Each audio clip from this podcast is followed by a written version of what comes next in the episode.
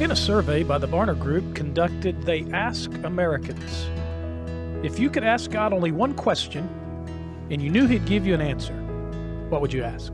And it was this Why is there pain and suffering in the world? It's a philosophical issue that people deal with every day. How do we reconcile a loving, powerful God with the presence of evil in the world?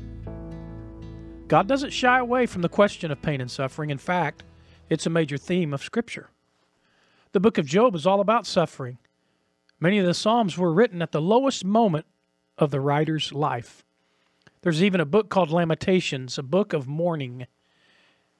And the Savior we follow is called a man of sorrows and acquainted with grief in Isaiah 53 3.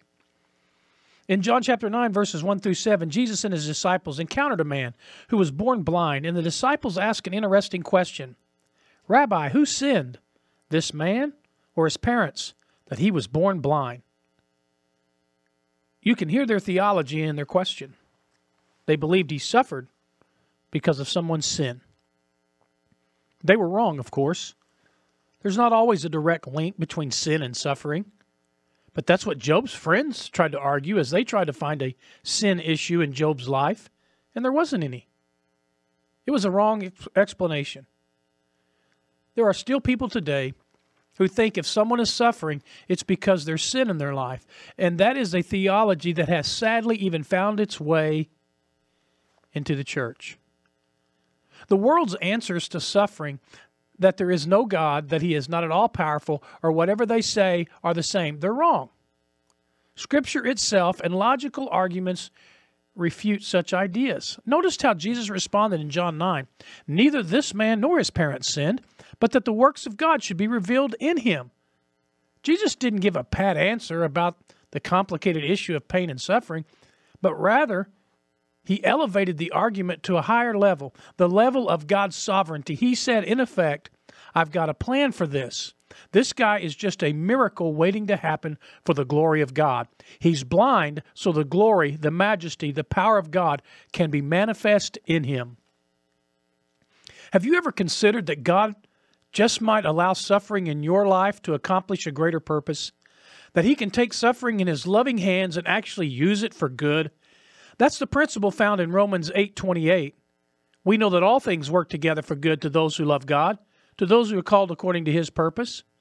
As Joseph even told his brothers who sold him into slavery, you meant evil against me, but God meant it for good in Genesis 50 verse 20. You might be wondering, what could be good about what I'm going through right now? We know that suffering can strengthen us. James chapter 1 verse 3 tells us that. It can correct us. Psalm 119:67. And it can equip us to minister to others. 2 Corinthians 1 verse 4. But the pain remains. So then, how should Christians deal with pain and suffering?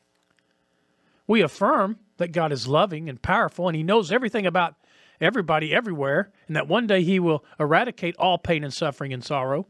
But until he does, we trust him. And we let pain change us as we help alleviate pain in others.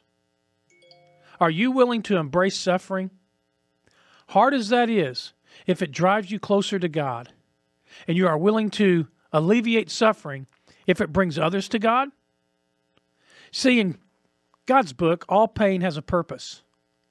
I'm not going to tell you that you'll find out what the purpose is before you get to heaven, but God always has a purpose in allowing you to go through pain. Trust Him in your pain. Stay close to Him, and He will see you through.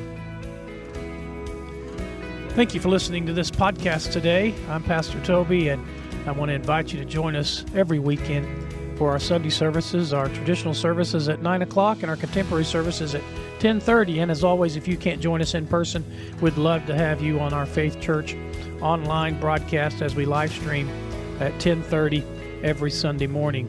God bless you. Thanks for listening. Hope you have a great week. And remember, stay strong, faith strong.